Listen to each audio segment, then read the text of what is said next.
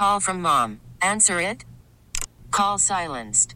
Instacart knows nothing gets between you and the game. That's why they make ordering from your couch easy. Stock up today and get all your groceries for the week delivered in as fast as 30 minutes without missing a minute of the game.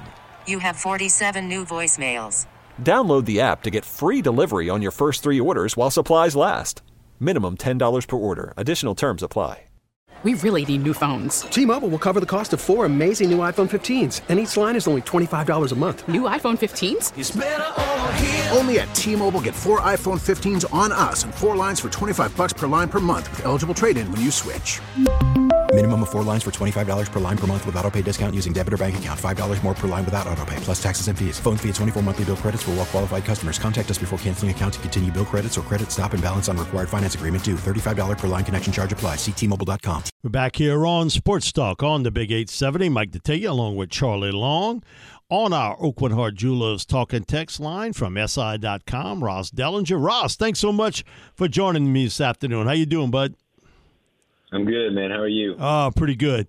Uh, rule changes in college football are proposed rules changes. Charlie and I were talking about this. You know, the first three uh, prohibiting consecutive timeouts to sort of ice the kicker. Okay, I get it. Uh, no untimed down at the end of the first and third quarter. Okay, um, yeah, that that's uh, to me no big deal. Clock runs after first downs except inside of two minutes and a half. Now, I think that one would, if they wanted to shorten the game, that one would do it. But that last one, clocks run on incompletions once ball is spotted. You're going to get a lot of no's on that, Ross. Uh, man, and these offensive coaches, because that's part of the strategy today. It is. It would. It would change. Uh, you talk to coaches about it. It would really change their strategy, and that's probably why you won't see it pass through. Uh, is because of the pushback uh, with uh, from coaches, but also because you know they're doing all of this, shortening games t- for a lot of reasons. But but one, it's to um, limit the head exposures and risk of injury of, of players.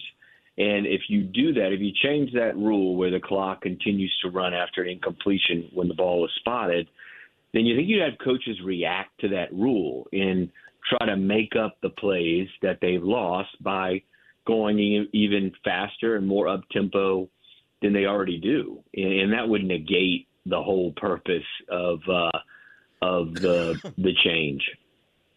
Ross, I really enjoyed your article because you went into depth about the length of average length for the past five years, and then compared it to the average length of an NFL game, which the average length of an NFL game is three hours, 10 minutes, according to your article. And then this past year for college football, three hours, 21 minutes. But the reason for that, as you went into detail about, is the amount of plays. And you were just talking about limiting head injuries and collisions and stuff like that. 25 more plays average in college football than the NFL is, is kind of mind boggling. So is that why they're really looking into these potential rule changes? The other thing, Ross, is those commercials. Man, it seemed like an eternity uh, in college football in comparison to the NFL. And I don't know one thing. I do know college football. They know how to pass the collection plate. They don't know about taking money out, but they know about passing it.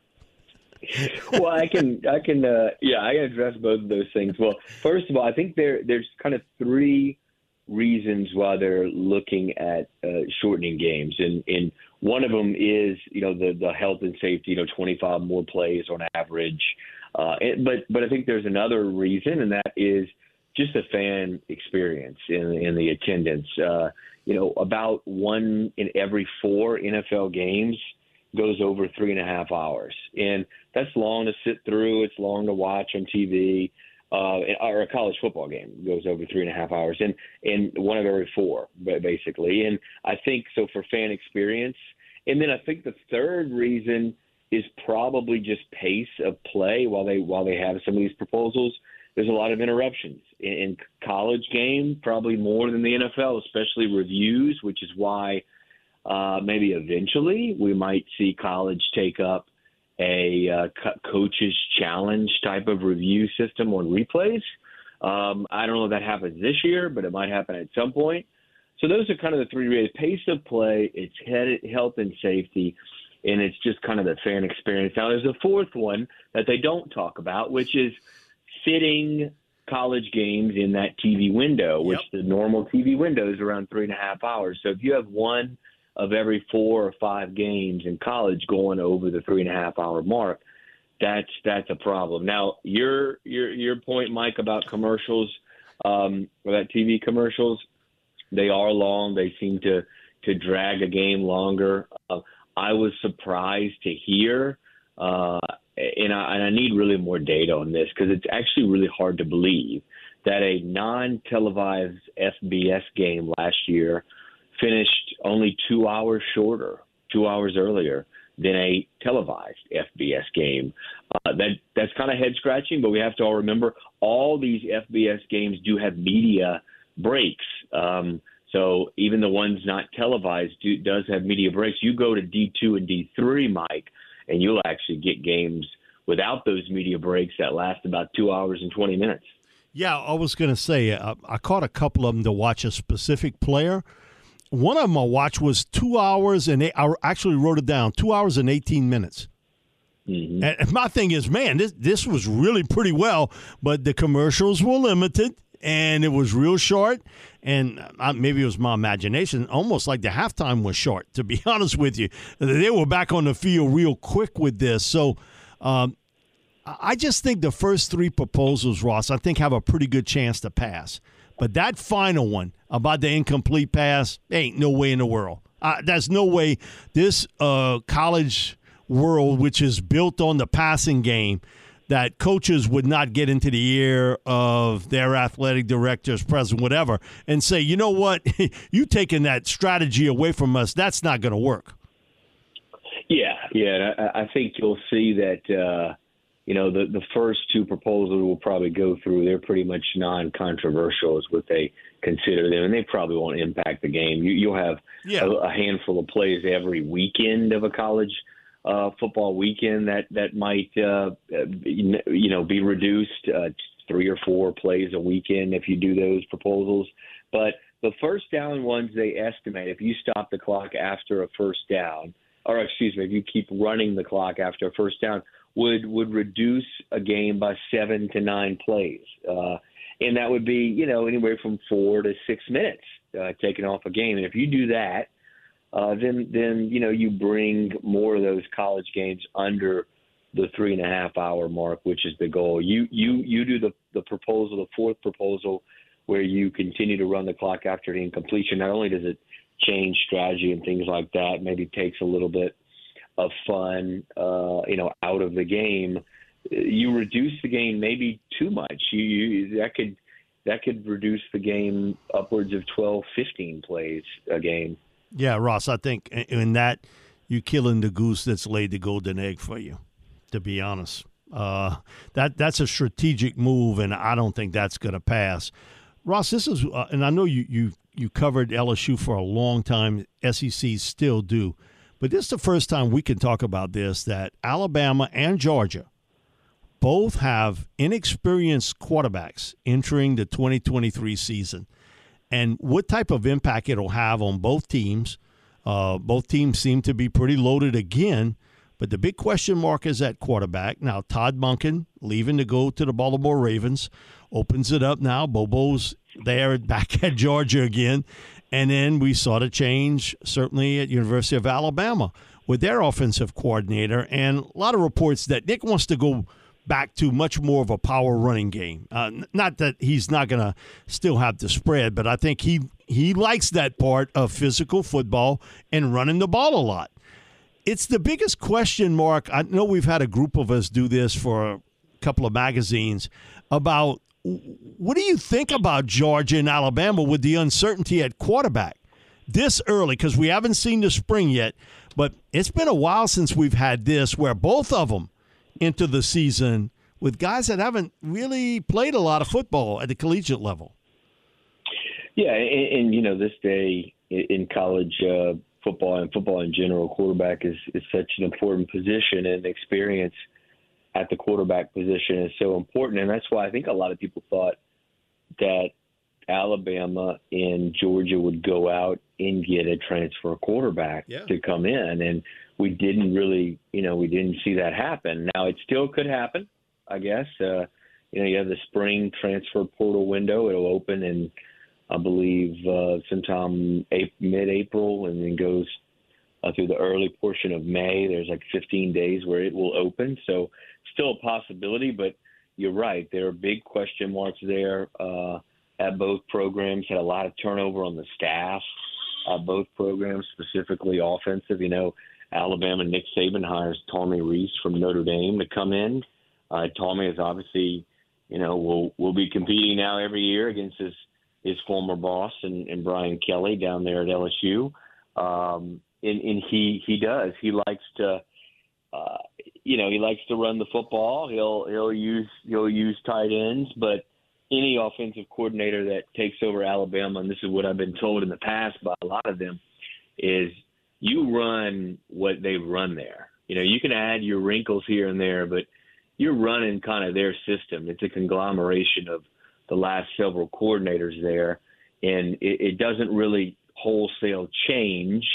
Uh, and if it does, it changes incrementally, incrementally, like we saw Lane Kiffin come in and, and slowly change Alabama's offense to the spread. Uh, but there, I don't expect any huge changes. And and at Georgia, kind of the same thing. I, I just I wouldn't expect some overhaul of the offense. Um, you know, and and uh, but obviously those two teams have loads of talent. Um, I think they've probably got what the last uh, outside of A and M's one year uh, in 2021, they've signed the the last you know five top rated classes. So um, they're they're loaded with talent, but there will be experience at the quarterback position, and that makes you a little vulnerable.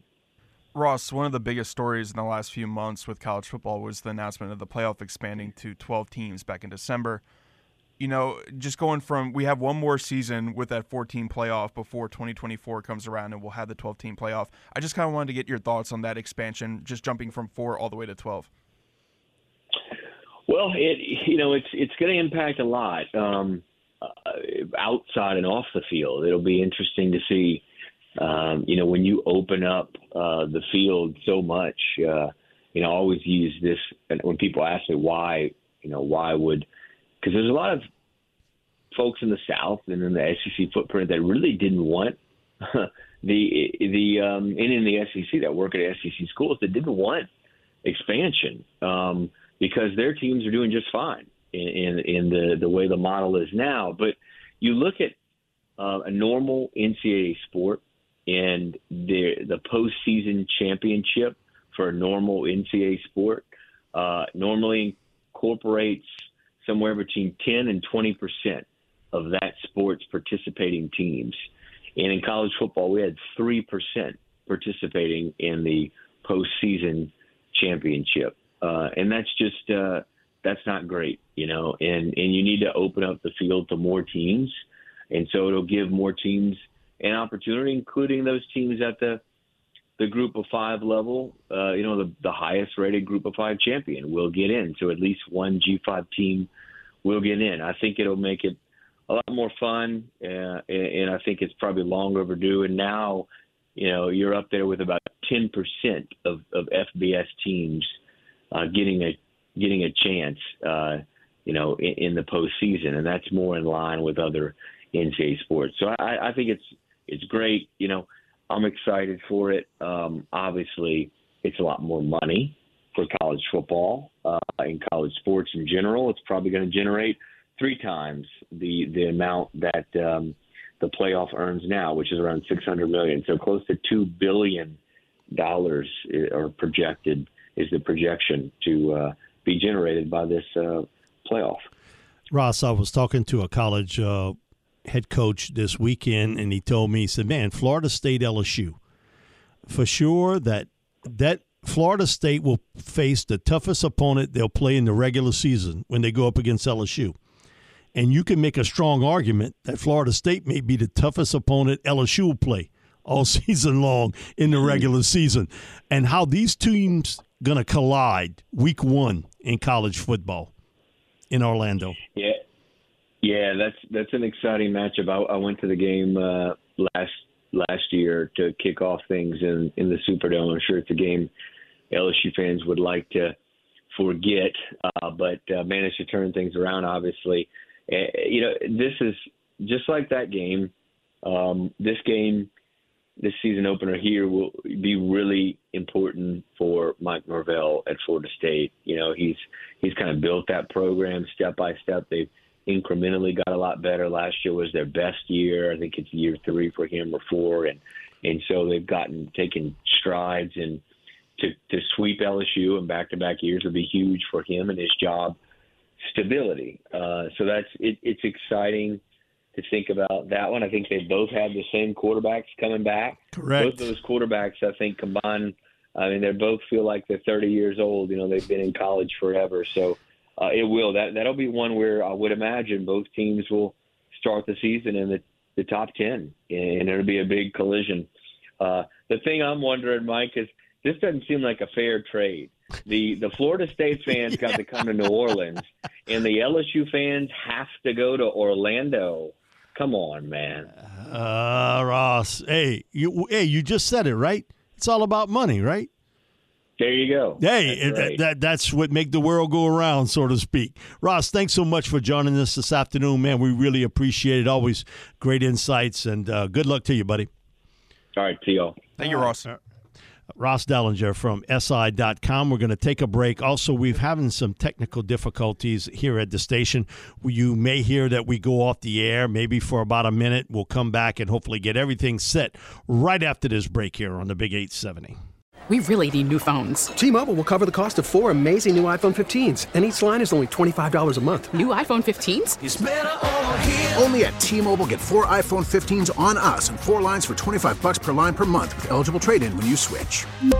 Minimum of four lines for $25 per line per month with auto pay discount using debit or bank account. $5 more per line without auto pay, plus taxes and fees. Phone fee at 24 monthly bill credits for all well qualified customers. Contact us before canceling account to continue bill credits or credit stop and balance on required finance agreement due. $35 per line connection charge apply. Ctmobile.com. Spring is a time of renewal, so why not refresh your home with a little help from Blinds.com? We make getting custom window treatments a minor project with major impact. Choose from premium blinds, shades, and shutters. We even have options for your patio, too. Blinds.com invented a better way to shop for custom window treatments. There's no pushy salespeople in your home or inflated showroom prices. Our design experts can help you find the perfect window treatments on your schedule. We'll even send free samples directly to you.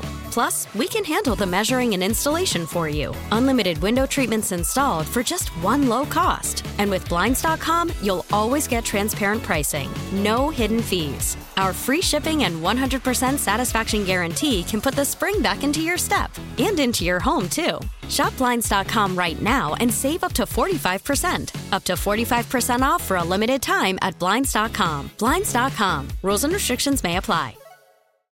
Oh, oh, Protect your vehicle's engine with a full synthetic oil change and save with Mobil 1 at O'Reilly Auto Parts. Purchase five quarts of Mobil 1 full synthetic motor oil and receive a $10 O'Reilly gift card after rebate. See store for details. With your Mobil 1 purchase, you'll also receive two times points during O Rewards Bonus Points Month at O'Reilly Auto Parts. Oh, oh, oh, O'Reilly Auto Parts.